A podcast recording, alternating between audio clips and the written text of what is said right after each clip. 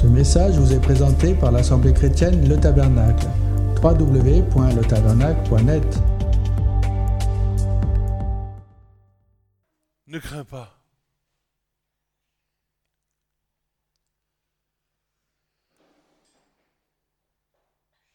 Où que tu te trouves, quelle que soit ta situation,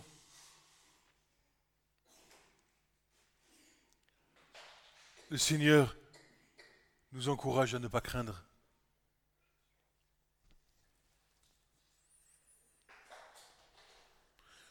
L'histoire biblique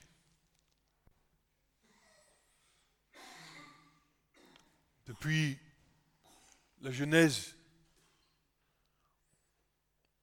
jusqu'à l'Apocalypse, l'Écriture nous témoigne toujours de la fidélité de Dieu quant à ses promesses.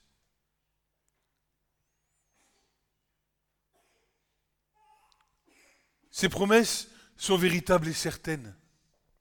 Ces promesses ne sont pas celles des hommes.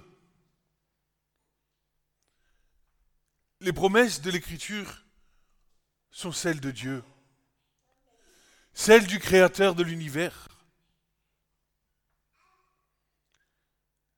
celles du Créateur de toutes choses.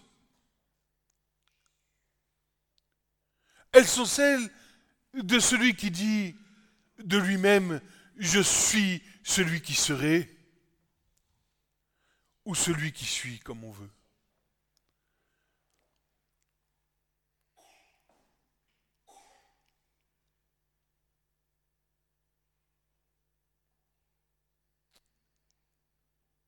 Dieu n'est pas un homme pour mentir. Dieu a des plans pour nous, des plans pour son peuple Israël.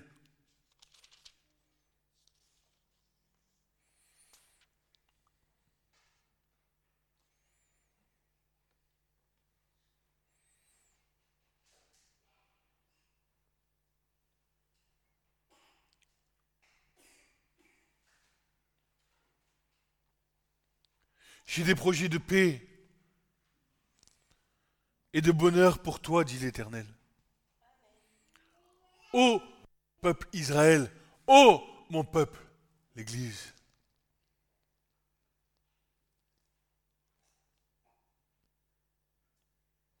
Seulement, nous avons à mettre toute notre confiance dans les promesses Dieu. Et qu'est-ce qui va nous conforter dans ces, dans ces promesses? Eh bien, l'accomplissement de l'histoire biblique. Dieu n'a jamais abandonné son peuple. Que cela soit dans les bons moments où euh, Israël était la gloire des nations, avec le temple du Salomon où, résidait la présence divine, tous les peuples au alentour allaient écouter les paroles de sagesse qui sortaient de la bouche de Salomon. D'Égypte, la reine de Sheba venait entendre toutes ces merveilleuses choses qui nous parlaient de la présence et du royaume de Dieu. Ceci fait partie du plan de Dieu depuis le départ. Mais le plan de Dieu ne s'arrête pas là, n'est-ce pas? Puisque depuis l'an 70, le temple a été détruit. Dieu nous a accordé les prémices de l'Esprit pour que nous ne soyons pas orphelins, mais la présence même de Dieu sur terre, elle, s'est retirée pour un temps.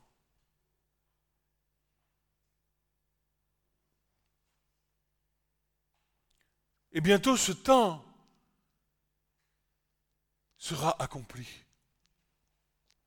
Jésus reviendra régner sur terre en gloire.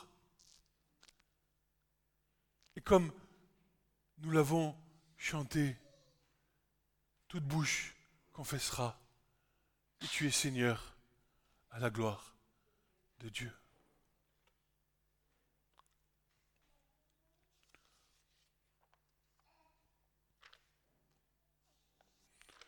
Toute l'histoire biblique,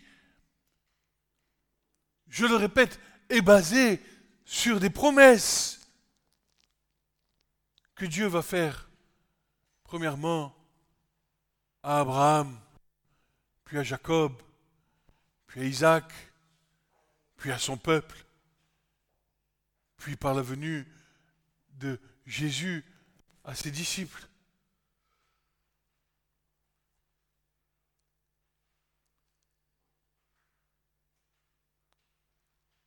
Depuis que le peuple euh, d'Israël a été formé,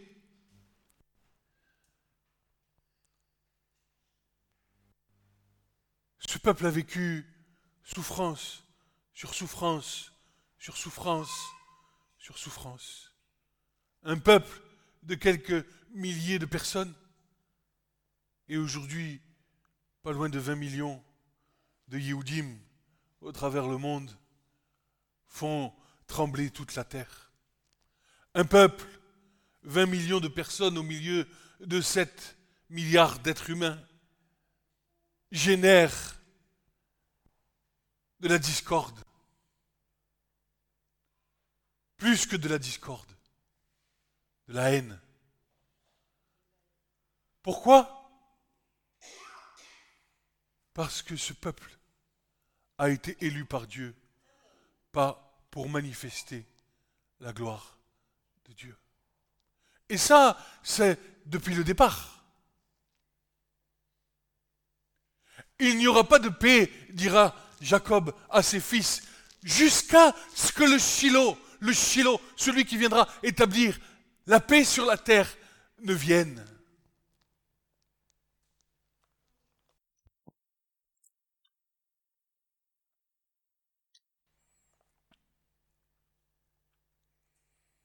Promesse faite à Yehuda, Judas, tribu de Judas.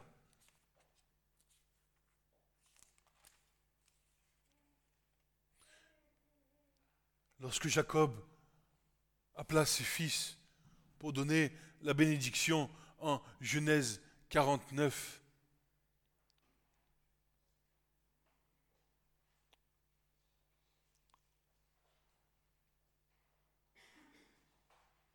verset 8. Toi, Judas, tes frères te loueront ta main sera sur la nuque de tes ennemis. Le fils de ton père se prosterneront devant toi. Judas est un jeune lion. Tu es monté d'auprès la proie, mon fils. Il se courbe, il se couche comme un lion, comme une lionne. Qui le fera lever? Et voici, le sceptre de ne se retirera point de Judas, ni un législateur d'entre ses pieds jusqu'à ce que le Shiloh ne vienne, et à lui sera l'obéissance des peuples.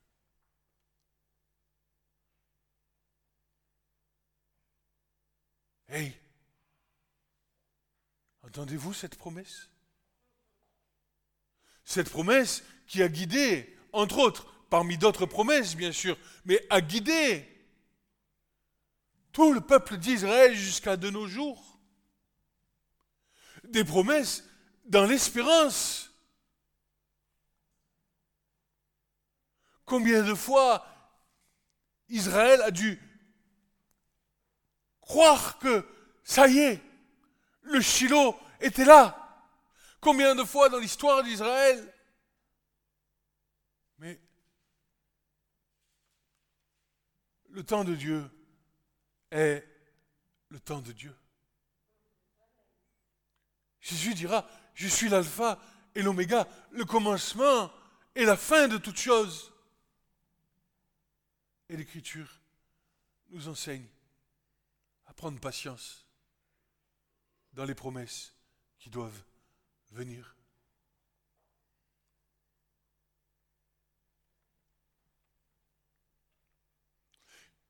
Il y a quelque temps, j'ai donné un message qui s'intitulait comme ceci, L'espérance, moteur de notre foi.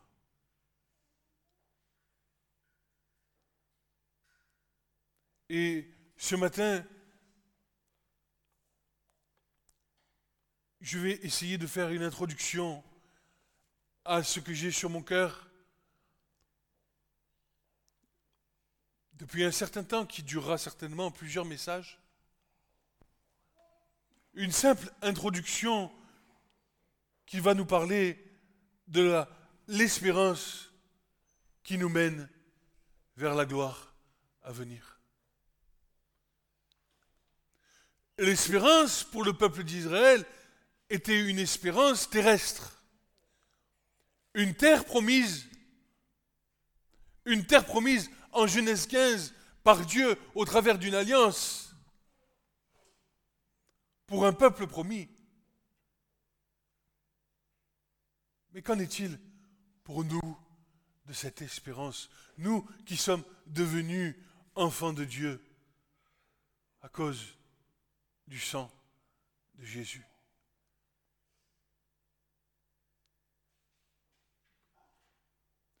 Qu'en est-il et Paul dira ceci en 1 Corinthiens 15. Il dira, mais si notre espérance, elle n'est que pour le temps présent, nous sommes les plus malheureux de tous les hommes. Et l'espérance que nous avons, nous, en tant qu'enfants de Dieu, va au-delà de ce temps présent. Elle nous conduit dans la gloire éternelle, celle dans laquelle nous bénéficierons lorsque nous serons auprès de Jésus. L'Écriture encore elle-même euh, dit que euh, euh,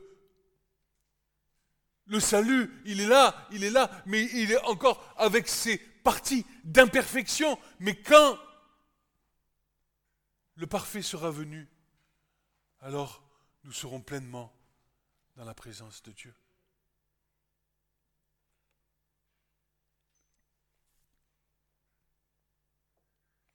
Juste une introduction.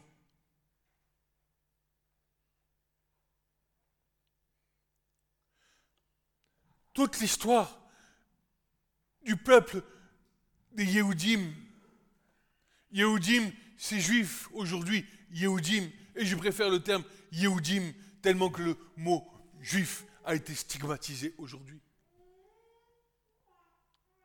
Lorsque tu parles de juifs aujourd'hui, tu identifies à la Shoah. Lorsque tu parles de juifs aujourd'hui, ce terme est devenu péjoratif.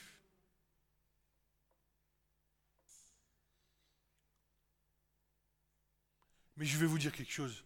L'Écriture déclare quelque part, je ne sais plus où, que viendra un temps où le païen prendra le manteau du juif et lui dira, enseigne-moi. Enseigne-moi les voies de ton Dieu. Toute l'histoire du peuple des Yéhoudim, nos frères dans la foi, est fondée, établie sur des promesses faites par Hachem à son peuple. Sans promesse, pas de peuple. Et l'hymne national d'Israël, aujourd'hui, nous parle de quoi, dites-moi? Tous les chants que tu peux écouter des chants juifs, des chants de, nos frères d'Israël, parlent d'espérance. Où c'est que tu as vu un hymne national qui parle d'espérance? Des chants d'amour? Des chants de gloire pour les nations? Un chant d'espérance. Et voici ce, chant que vous connaissez. Vous connaissez le chant, l'hymne national d'Israël.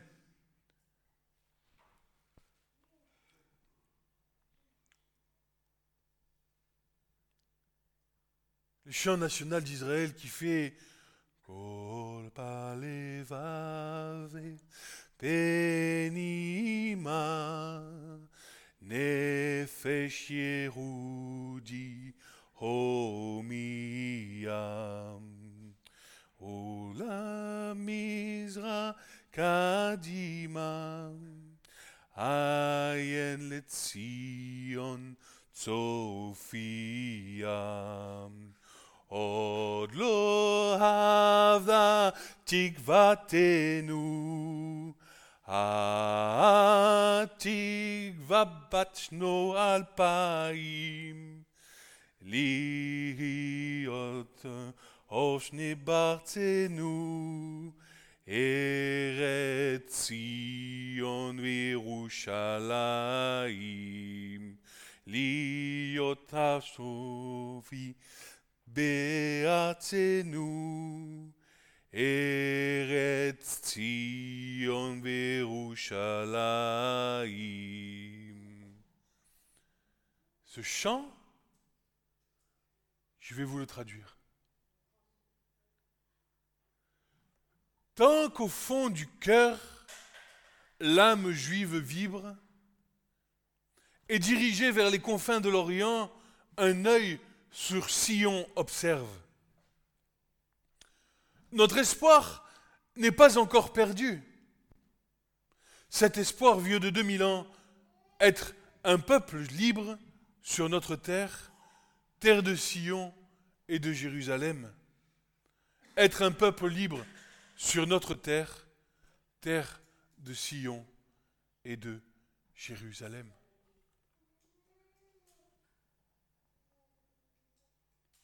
Être un peuple libre. C'est notre espérance, n'est-ce pas, nous aussi? Être un peuple libre. Pourtant, euh, nous constatons, et peut-être nous pouvons nous, déclarer ceci. Comme nos frères juifs qui étaient en exil à Babylone. Écoutez, Ah, nous nous réjouissons d'avoir l'Esprit de Dieu, n'est-ce pas? Mais ce ne sont que les arts de l'Esprit. Alors, écoute, le psaume 137.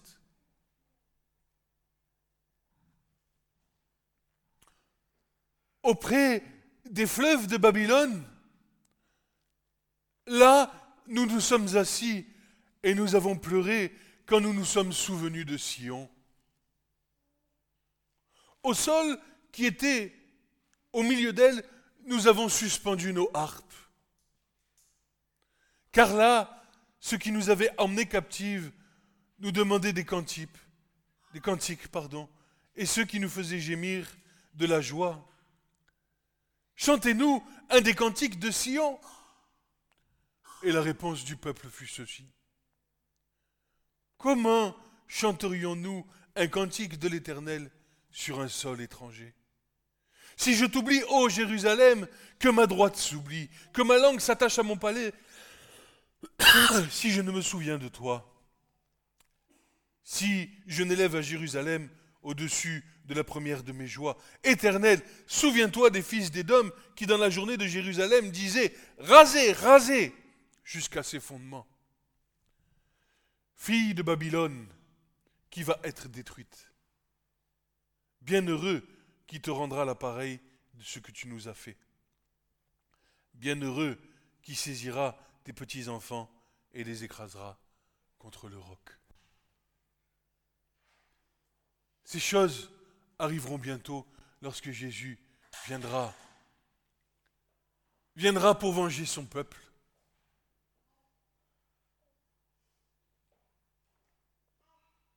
Il viendra s'opposer à toutes les nations qui auront voulu la destruction d'Israël et de Jérusalem. Alors, des cantiques chanteront. Nous, aurons, nous serons participants de la présence de Yeshua sur la terre. Et envers lui, nos cœurs s'élèveront.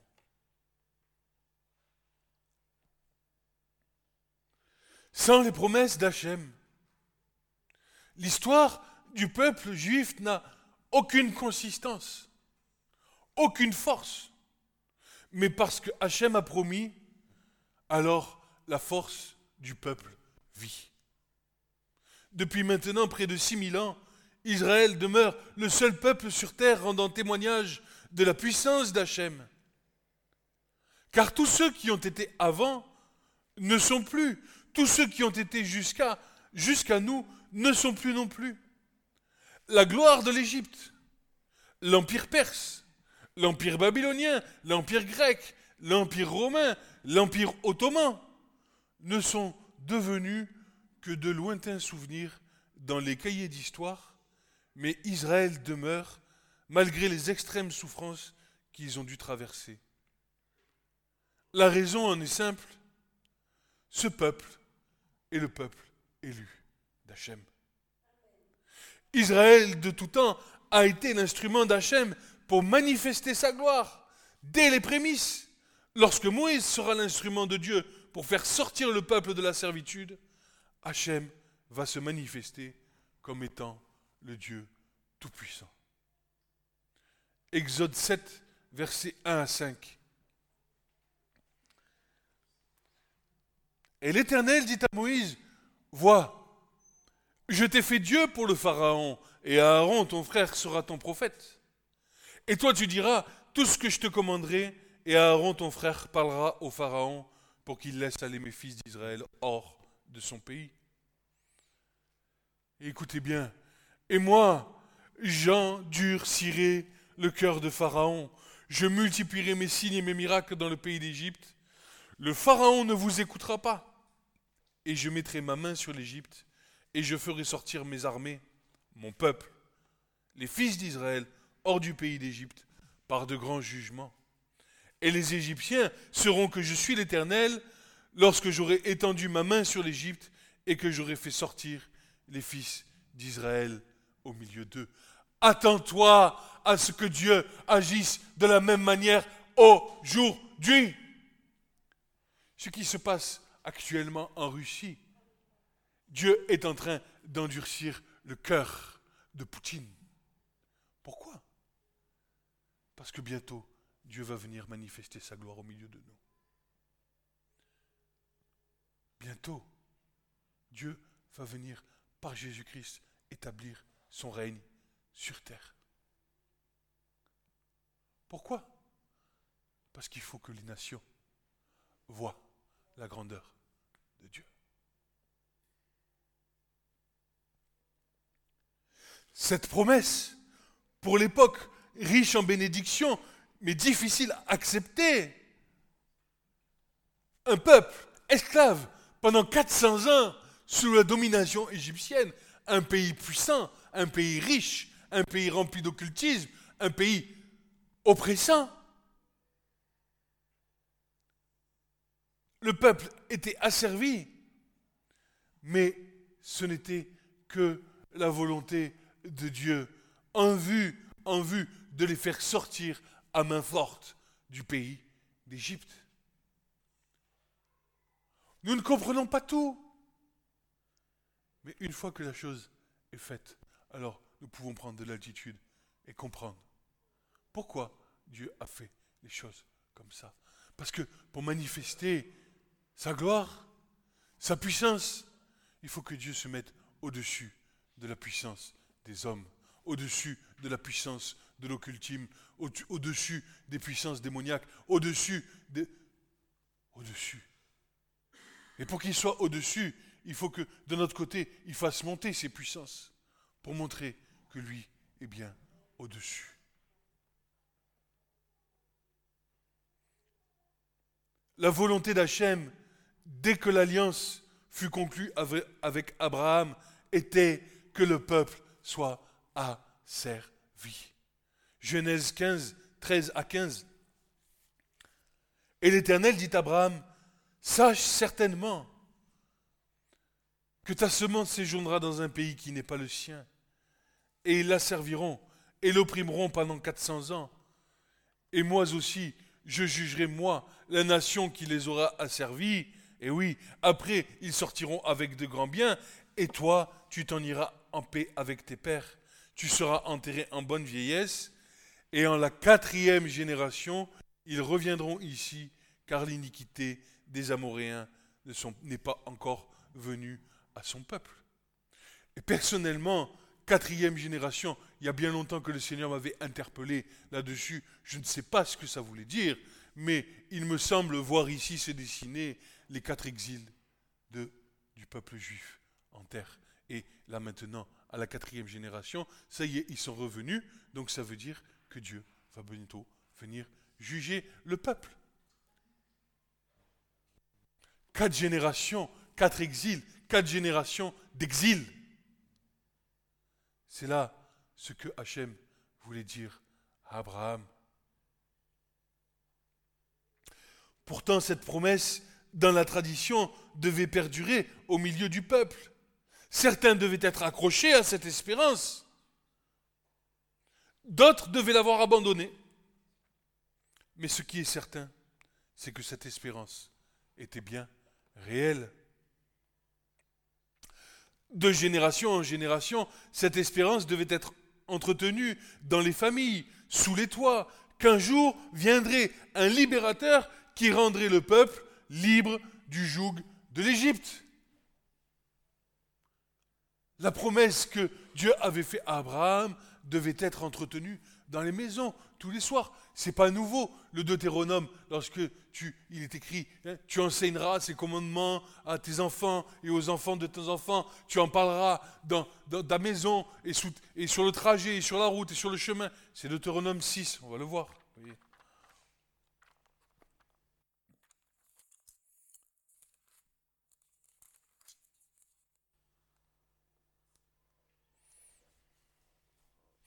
Voici Deutéronome 6, verset 7. Tu les inculqueras à tes fils, les commandements, mais aussi les traditions, n'est-ce pas? Tu les inculqueras à tes fils.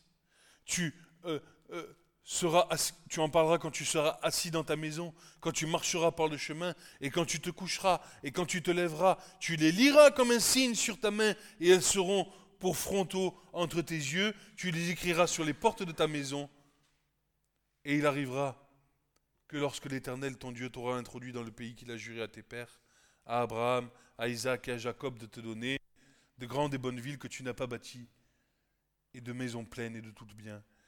Voilà, je vous laisserai le lire. Que des promesses, que des bénédictions qui se sont accomplies dans le Seigneur. Mais voilà, ces choses devaient être instruites et comme nous, aujourd'hui, qui arrivons dans des temps difficiles, longs, euh, euh, fastidieux, à la fois longs et à la fois dans une vie qui passe comme le fil du temps, que tu ne vois pas passer. Tu te lèves le matin, c'est lundi. Tu te lèves le lendemain matin, c'est le lundi d'après. Tu n'as pas vu la semaine passer. Nous qui attendons le retour de Jésus, serons-nous euh, capables de comprendre ou de voir ou de croire que le temps est venu?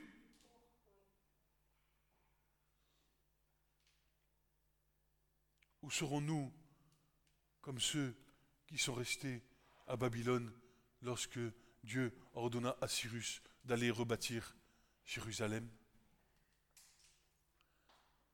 Aurons-nous cette certitude que le temps est venu?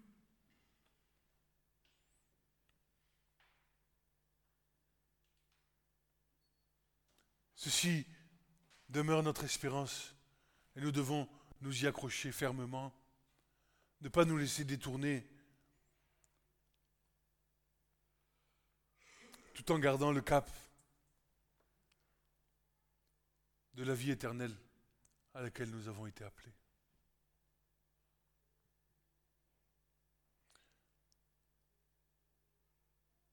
De génération en génération, 400 ans. Et voici, au moment opportun, pardon, Moïse après avoir été chassé d'Égypte pour les raisons que nous connaissons, alors qu'il faisait paître les brebis de son beau-père, Jéthro fit une rencontre pour le moins extraordinaire. Exode 3, verset 1 à 10. Et Moïse faisait paître le bétail de Jéthro, son beau-père. sacrificateur de Madian. Il mena le troupeau derrière le désert et il vint à la montagne de Dieu en Horeb. Et l'ange de l'Éternel lui apparut dans une flamme de feu du milieu d'un buisson à épines et il regarda et voici le buisson était tout ardent en feu et le buisson n'était pas consumé. Et Moïse dit, je me détournerai, je verrai cette grande vision, pourquoi le buisson ne se consume pas? Et l'Éternel vit qu'il se détournait pour voir, et Dieu l'appela du milieu du buisson, il dit, Moïse, Moïse, et il dit, me voici. Et il dit, ne t'approche pas d'ici, ôte tes sandales de ses pieds, car le lieu sur lequel tu te tiens est une terre sainte. Et il dit, je suis le Dieu de ton Père, le Dieu d'Abraham, le Dieu d'Isaac, le Dieu de Jacob. Quelle révélation, quel espoir, quelle victoire, quel accomplissement de la promesse. Et Moïse cacha son visage, car il craignait de regarder vers Dieu. Écoutez la compassion de Dieu. Et il dit, j'ai vu, j'ai vu la fiction de mon peuple qui est en Égypte. Et Dieu te dit, aujourd'hui, je vois la fiction que tu as dans ton cœur.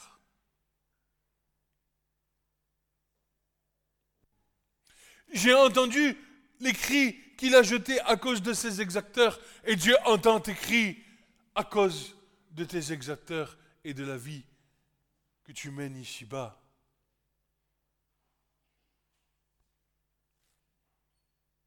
Je connais ces douleurs et Dieu connaît tes douleurs. Je suis descendu pour le délivrer de la main des Égyptiens et pour faire monter et pour faire monter de ce pays-là dans un bon pays espacieux, dans un pays ruisselant de lait et de miel, dans le lieu d'habitation du Cananéen, du Hétien, de l'Amoréen, du Phérésien, du Hévien et du Jébusien. Et maintenant, voici, le cri des fils d'Israël est venu jusqu'à moi, et j'ai aussi vu l'oppression dont les Égyptiens les oppriment. Et maintenant, viens, et je t'enverrai vers le Pharaon, et tu feras sortir mon peuple hors d'Égypte, les fils d'Israël. Promesse et un accomplissement de la promesse. Une promesse, et pendant que la promesse est faite, et avant qu'elle trouve son accomplissement, demeure au milieu l'espérance. Et c'est cette espérance qui nous fait gagner en confiance dans le Seigneur. Nous voyons ici que la foi mise par les promesses d'Hachem dans le cœur de ceux qui l'appellent, toi et moi, les promesses que Dieu veut mettre dans ton cœur, elles produisent le fruit de l'espérance sans lequel nous pouvons, à l'instar d'Israël, marcher dans les victoires. Ce n'est uniquement à cause des promesses que Dieu, euh, comme quand euh, Paul dira, ce que je sais, c'est que ce que Dieu a commencé en vous, il l'accomplira. Notre marche est longue. Et entre la promesse que Dieu nous a faite et le but à atteindre, à savoir la gloire éternelle, demeure l'espérance dans laquelle nous marchons. Et Paul dira, c'est en espérance que vous êtes sauvés.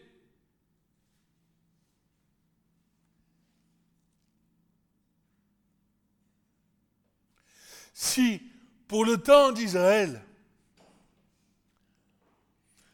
la vision de Dieu était de faire sortir son peuple d'Égypte afin qu'ils établissent le sanctuaire dans lequel la Shekinah de gloire représentant la présence de Dieu se manifesterait, cette vision a pris une autre dimension depuis que le Mashiach est venu accomplir l'œuvre à la croix. C'est la même vision, mais à une portée prophétique différente.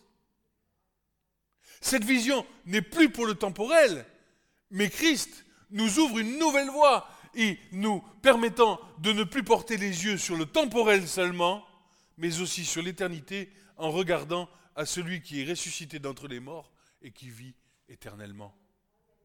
Le livre de l'Exode, en grec, Exodos, en hébreu, Vaikra, signifie sortir d'eux, mais aussi sortir d'eux, sortir d'eux mais en hébreu, Vaikra, ça veut dire et il appela, C'est-à-dire que Dieu, quand t'appelle, il t'appelle à sortir de. Ce terme parle au départ, parle, pardon, ce terme, mais aussi sortir d'eux, mais aussi ce terme parle au départ de la vie, le départ de la vie à partir de la mort. Et nous retrouvons ce terme en Luc 9, verset 31. Je répète, le mot exodos en grec nous parle du départ de la vie, d'une véritable vie, à partir de la mort.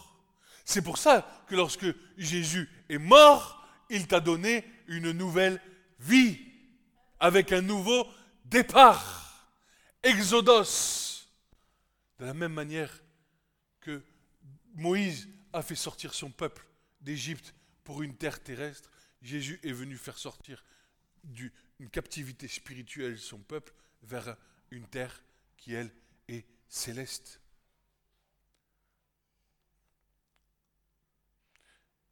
Et nous retrouvons le même terme d'Exodos en Luc 9, versets 28 à 31, c'est-à-dire que lorsque euh, euh, il arriva environ huit jours après ces paroles, qu'il prit avec lui Pierre, Jean et Jacques, il monta sur une montagne pour prier, et comme il priait, l'apparence de son visage devint tout autre, et son vêtement devient blanc et resplendissant comme un éclair, en parlant de Jésus, bien sûr. Et voici deux hommes étaient là, Moïse et Élie, ils parlaient avec lui, lesquels, apparaissant en gloire, parlaient de sa mort qu'il allait accomplir à Jérusalem. Et là, il parlait de sa mort, c'est le terme exodos. Et la mort de Jésus à Jérusalem nous conduit maintenant dans une terre spirituelle. Ainsi, nous comprenons que la mort de Yeshua nous a donné vie, une vie spirituelle qui, si nous le désirons, nous fait entrer dans un nouveau monde avec de nouvelles valeurs, celles du royaume de Dieu. Mais pour cela, il faut, comme Jésus le commanda à Nicodème, que nous naissions